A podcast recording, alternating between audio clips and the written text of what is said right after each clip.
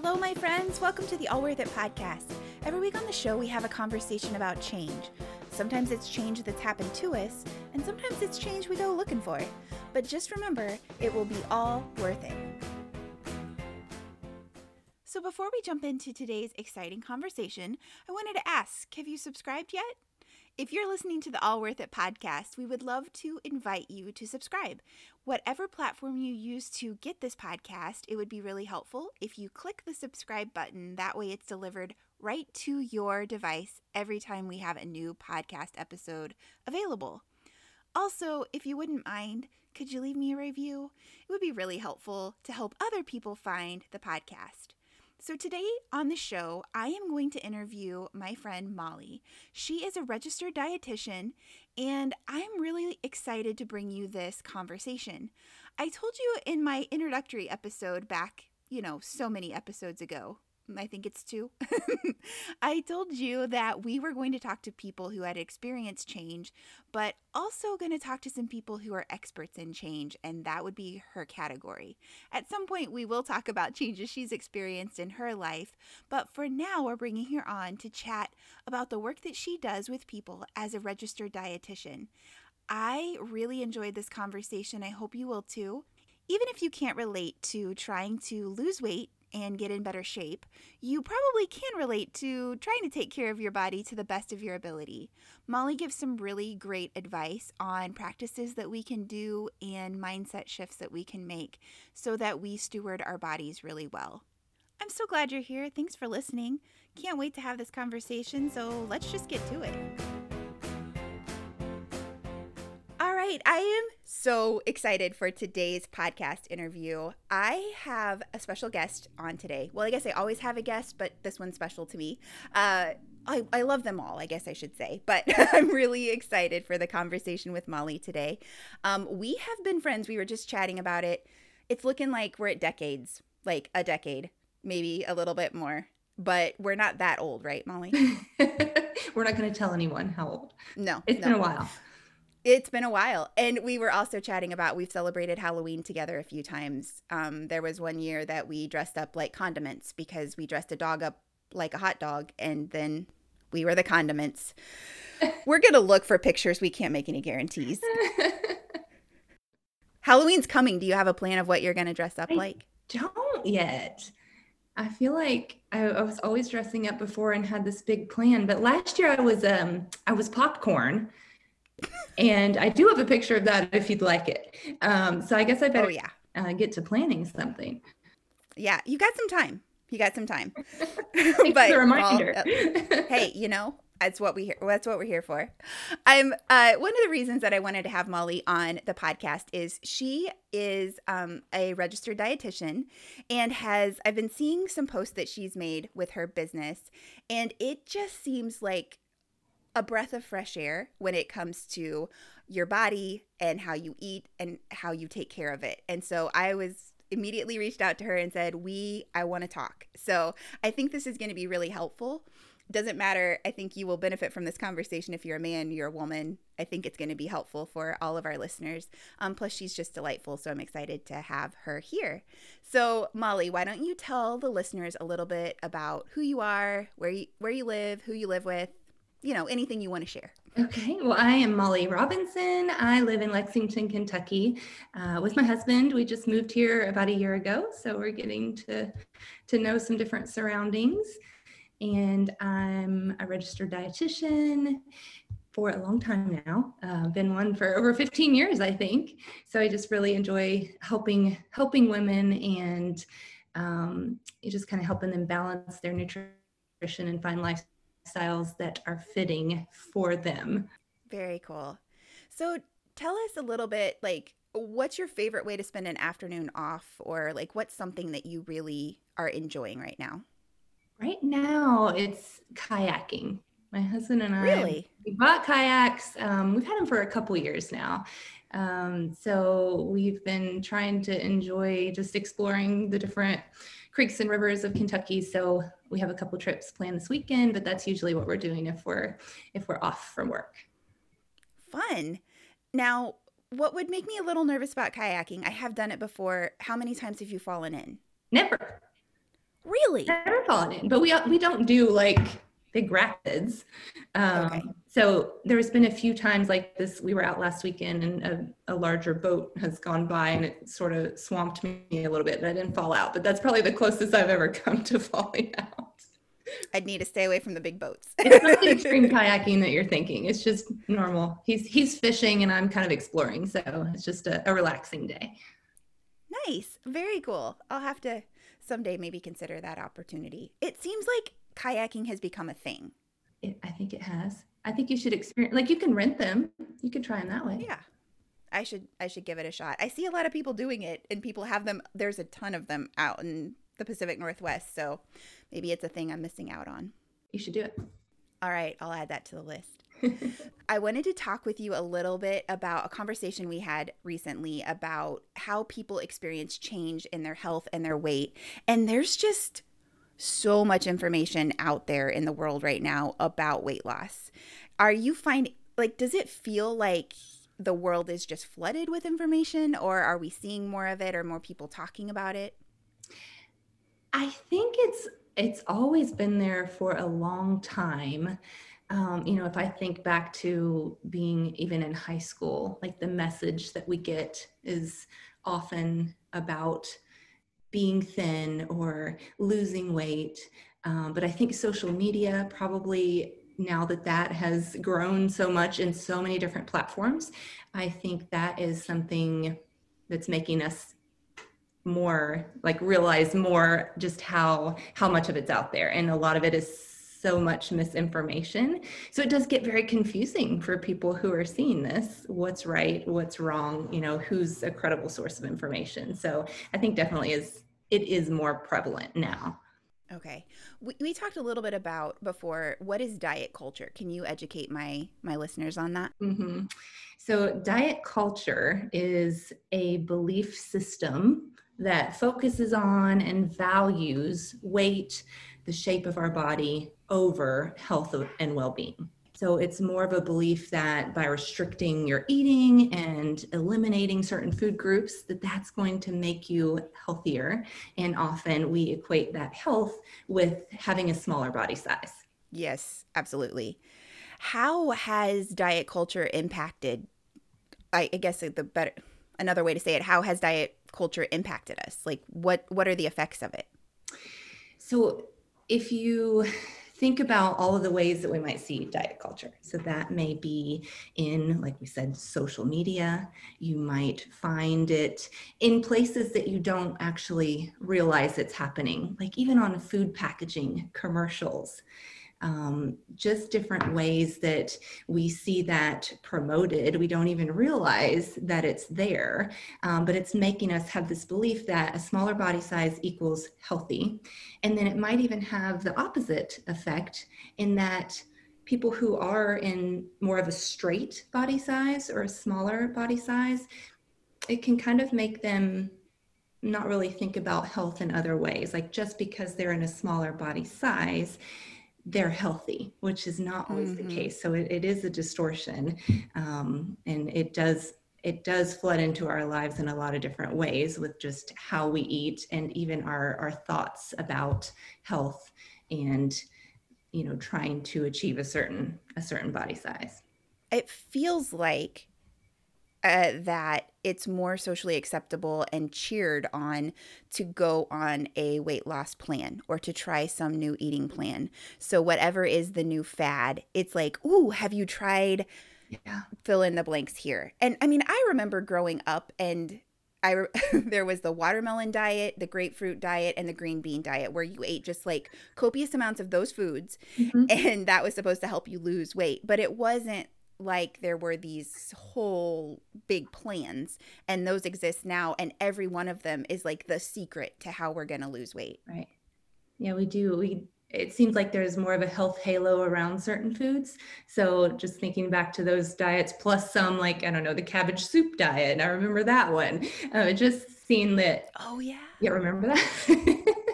So it just makes us think that a certain food is going to solve all of our problems, or eating a certain way is going to be, you know, how we achieve thinness and slimming down. And that even, even the distortion that once we're skinny, once we're happy, or we will be happy once we are thinner, mm-hmm. smaller body size. And that's definitely not the case. So yeah, I think we are seeing more of it, and it is more of just a health halo around certain foods and cutting out, like, oh, we don't eat that because that, you know, that makes us unhealthy, or that causes weight gain. And the reality is there's not one certain food that is going to cause us to lose or to gain weight. It's a whole lot more than that, than just what we eat and how much of it we eat. It's so easy because it feels like there's a lot of, so much of our value is tied to our body because it's what we present to people. And so that's what they see. So then there's a whole lot of value around that, our body. And so it feels like we put pressure on ourselves when it comes to an eating plan, or because it's like, if I eat something that I view as a bad food, I'm a bad person, mm-hmm. or I failed today because I ate such and such, or I didn't do such and such. And it feels like it's just a socially accepted way to live your life. Right. And that talk, so thinking, you know, the mentality of good food, bad food. So then, just like you said, we feel like we're a failure if we eat those foods, or if we didn't stick to that plan that we thought was going to solve all of our problems and help us to lose weight. So then we feel like we are bad because we ate certain foods. So it does affect us in a lot of different ways. For sure. What are some examples that you could share from people that you've worked with? So what are, I know you primarily work with women, correct? Yes. Okay. And I was like, I think I remember that correctly. Yeah. But what are some stories that you've heard of how diet culture has maybe impacted women's relationship with their body or food? Well, I feel like a lot of my clients come to me being tired of dieting. They've done all the things that we just kind of talked about. They've tried all the fad diets thinking that this is the one, this is it for me, it's going to work. And then they try, it might work for a little while, but then what happens is we're in this cycle of restrict and binge. So we cut out those certain foods that the diet is telling us to leave out, the bad foods. We cut those out. And then we might be able to maintain that for a while. But what happens is with a lot of my clients, they say, I did really well with that. That worked for me. But yet we're still back at this point where it worked for a little while and then the weight came back. So I'm seeing more of this restrict binge mentality that my clients want to fix. They want to break free from that cycle of feeling like they're restricting and then not being able to maintain it. And then what happens is we crave those foods that we are missing, and we end up overeating them or binging them, and we want all the carbs or all of whatever that food was. So I do see, that is a consistent theme of just being tired of dieting. And we work hard to get rid of that diet mentality and get back to a healthier food relationship. I think you said a comment when we were talking before about a set point for body weight, and that was just kind of like, if you could picture the emoji with the mind blown, that was over my head when you had that conversation. Where it's like, wait, what? So could you explain that to our listeners? They might be further ahead of me, but I want to hear it again. Well, so it's a theory that our body has sort of a biological blueprint. So that would be a set point or a range, usually of about 5 to 20 pounds, where our bodies are comfortable and they thrive, and they don't really fight against subtle changes in what we're eating or how much we're exercising. So there's not a whole lot of fluctuation. So people have a hard time accepting this in society because we want to believe that everyone's capable of achieving and maintaining a thin body, when that's not the case. And honestly, if we were all the same size, if we were all thin and a certain, look to all of us, life would be really boring, right? First of all. So, but what happens is body diversity is just so important because of our unique makeup and our chemical blueprint. So what happens is when we have a set point, if we diet, that some people's set point, I guess, is higher, right? So they have a higher set point for their weight, So they may just naturally be thriving in a more curvy body, a larger body size. Some people have a shorter or a smaller set point. So maybe they are of a smaller, straighter size, and that's what makes us all unique. What happens is sometimes in dieting, we try to force ourselves into a body size that our body was not created to exist at. So a weight that is really not right for us. So we may be able to achieve weight loss, but what happens is our metabolism slows. It's kind of the body's way of conserving energy and trying to get back to that natural point where it's really comfortable. So it's kind of fighting us on the weight loss and on the progress. But every time we diet and do this yo-yo dieting, that makes the set point rise a little bit. So women who have dieted for years may note that it's harder to lose weight, and the weight's not coming off as it used to because it affected our metabolism, and our set point is now a little bit higher. So I realized that I have a unique story about body issues and dieting, and that might not be all of my listeners' specific experience. So I don't want to project what I'm feeling on anyone else or vice versa. I'm curious because I feel like when I look at your social media, which you do a fantastic job, I'll put links to it all in the show notes.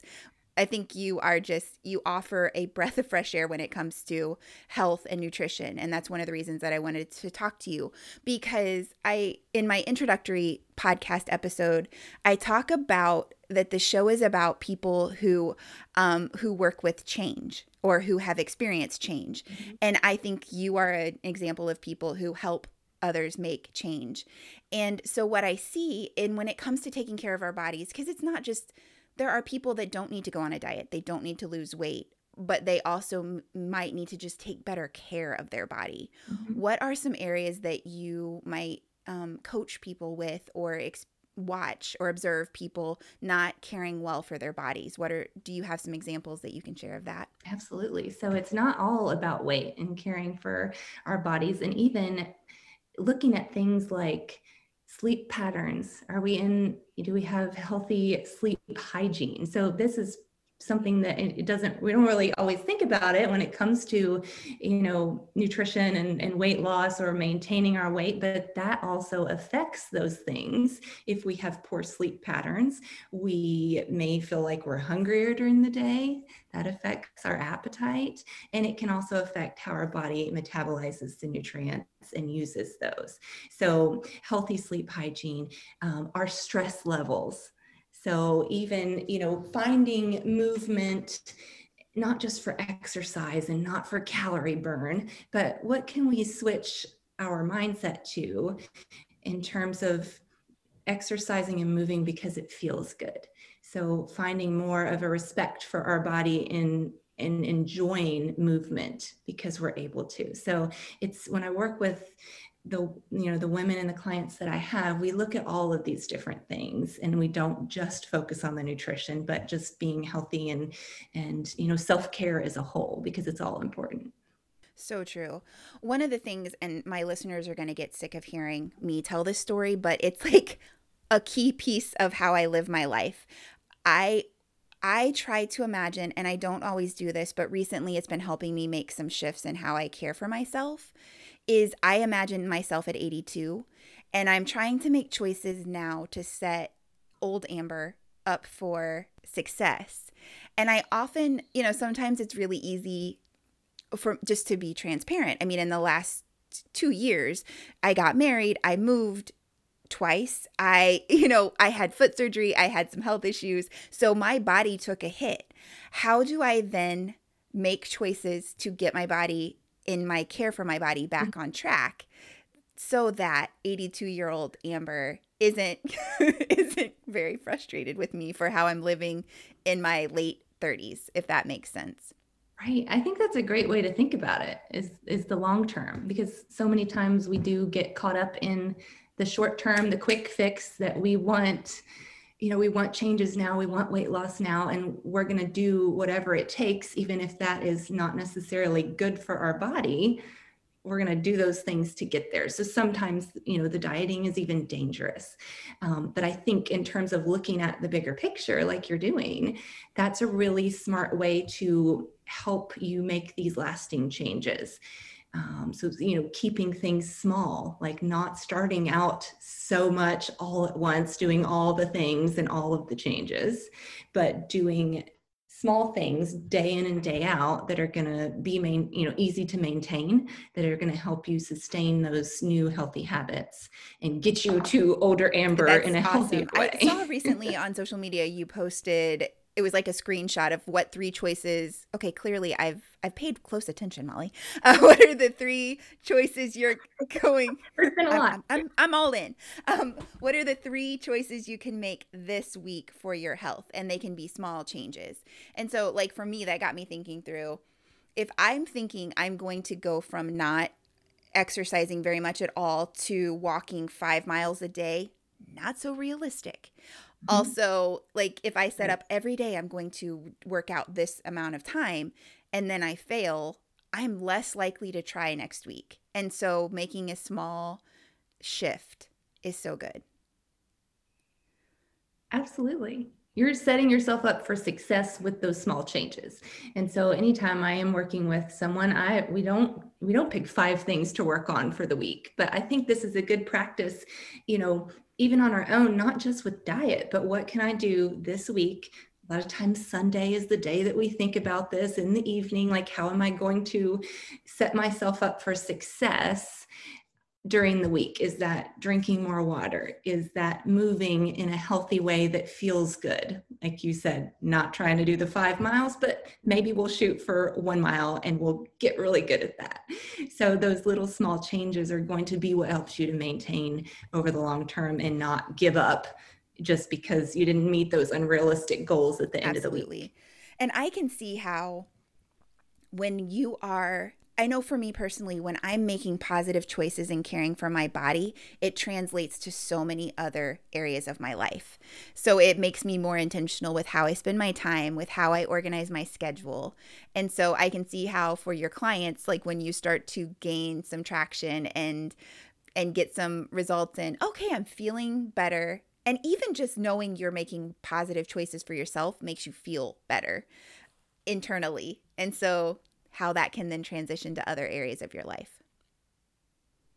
Oh, I think that's such a good way to think about it too. And remembering those non-scale victories that we're celebrating, you know, even small changes that maybe we noticed we had more energy, or we didn't have that afternoon slump because we structured our lunch in a certain way. Like, even those daily victories we can celebrate to really, just celebrate overall health and what you're doing to reach those long-term goals.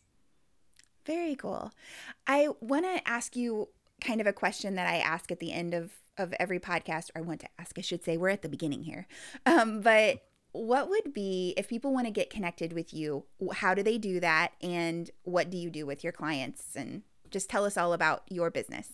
So 2 ways to really get connected right now on Instagram. It's balancednutrition.dietitian.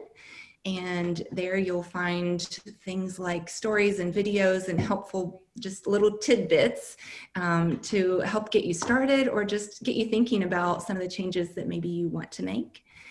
I also have a private Facebook group, and that is Balanced Living Nutrition and Weight Loss. And so that's a private group where we learn a little bit more, go a little bit more in depth, and we can have a little bit more one-on-one interactions in there to get you some more personalized help. Gotcha. There's also sorry, go ahead. No, go ahead. There's also an application if you do decide that you want to work with me. I have an application, and then that will just allows us to get in touch. We'll set up a free call, 30 minutes, just to kind of go over what your goals are to see if you're a good fit to work with me, and to let you know how I might be able to help with whatever you're trying to change as far as the nutrition and feeling better and setting up a healthy lifestyle for yourself. Very cool. I just love your approach to it. Even your social media feed is very light and bright, and it feels accessible, where, you know, sometimes they do food charts. You see food charts out in the world, on Pinterest or Instagram, and it's food that it's like, I don't even know what that is. Like, I can't identify that fruit thing or vegetable, but it feels like you're saying, no, fruit is good. Vegetables are good. You know, crackers are okay, like in moderation, you know, and it's okay if you blow it. We'll do it again. You know, it may not be ideal for your body, but let's figure out why you blew it and maybe how we can make some changes. Well, thank you for saying that. I'm happy that it's helpful. And I think the biggest thing is the balance. So realizing that all foods can fit in a healthy diet, and there is no one food that we need to restrict or certain food groups that we need to let go of and avoid. And that's also one of the biggest factors of success, is finding that balance for you, what feels good to you, how, you know, are these things that you're going to be able to maintain over the long term?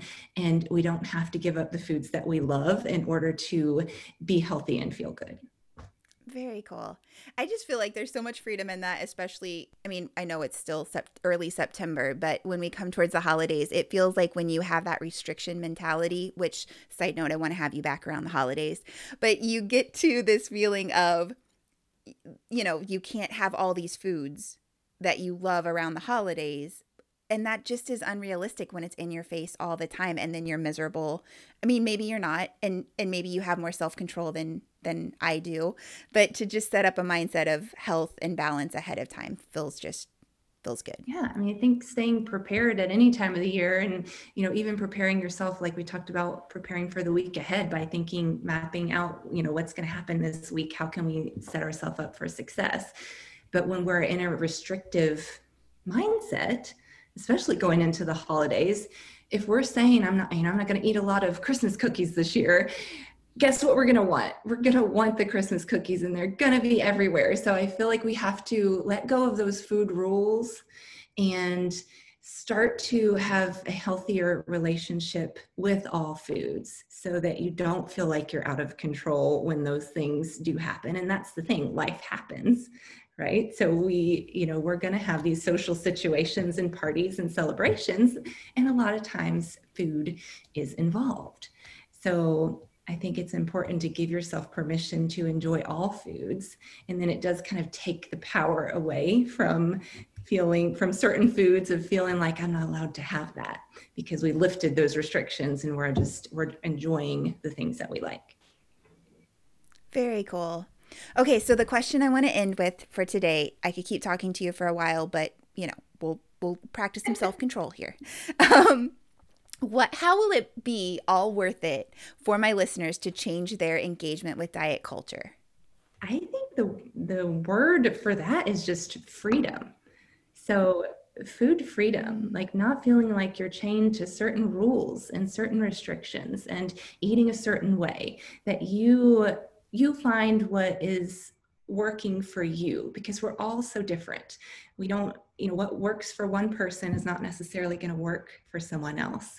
But when you find the plan that works for you, that you can maintain over the long term and enjoy yourself and not have those rules and restrictions and stress and feeling like you're miserable, I think, you know, it does make it all worth it in the end, because when we picture how we want to be years down the road, it's not a life of restriction. It's a life of freedom and enjoying ourselves and having love for our body, no matter what size it is. So good. Oh, Molly, you are delightful, and I enjoy chatting with you. So we'll have you back. We'll have you back soon. We already have ideas for what that might look like. And I will put in the show notes below all the ways people can get connected to you. I'd highly recommend following her on social media. She's just a really fresh perspective when it comes to food and our bodies and how we care for them. So thank you, Molly, for your time. Thank you so much for having me. I'm so happy to be able to talk more about this, and I'd love to help your listeners, and I'm excited to continue listening to your podcast. Well, thank you. So join us next week. We'll have another conversation about change, and who knows how soon it will be another conversation with Molly about change. So have a great week, and we'll chat with you soon.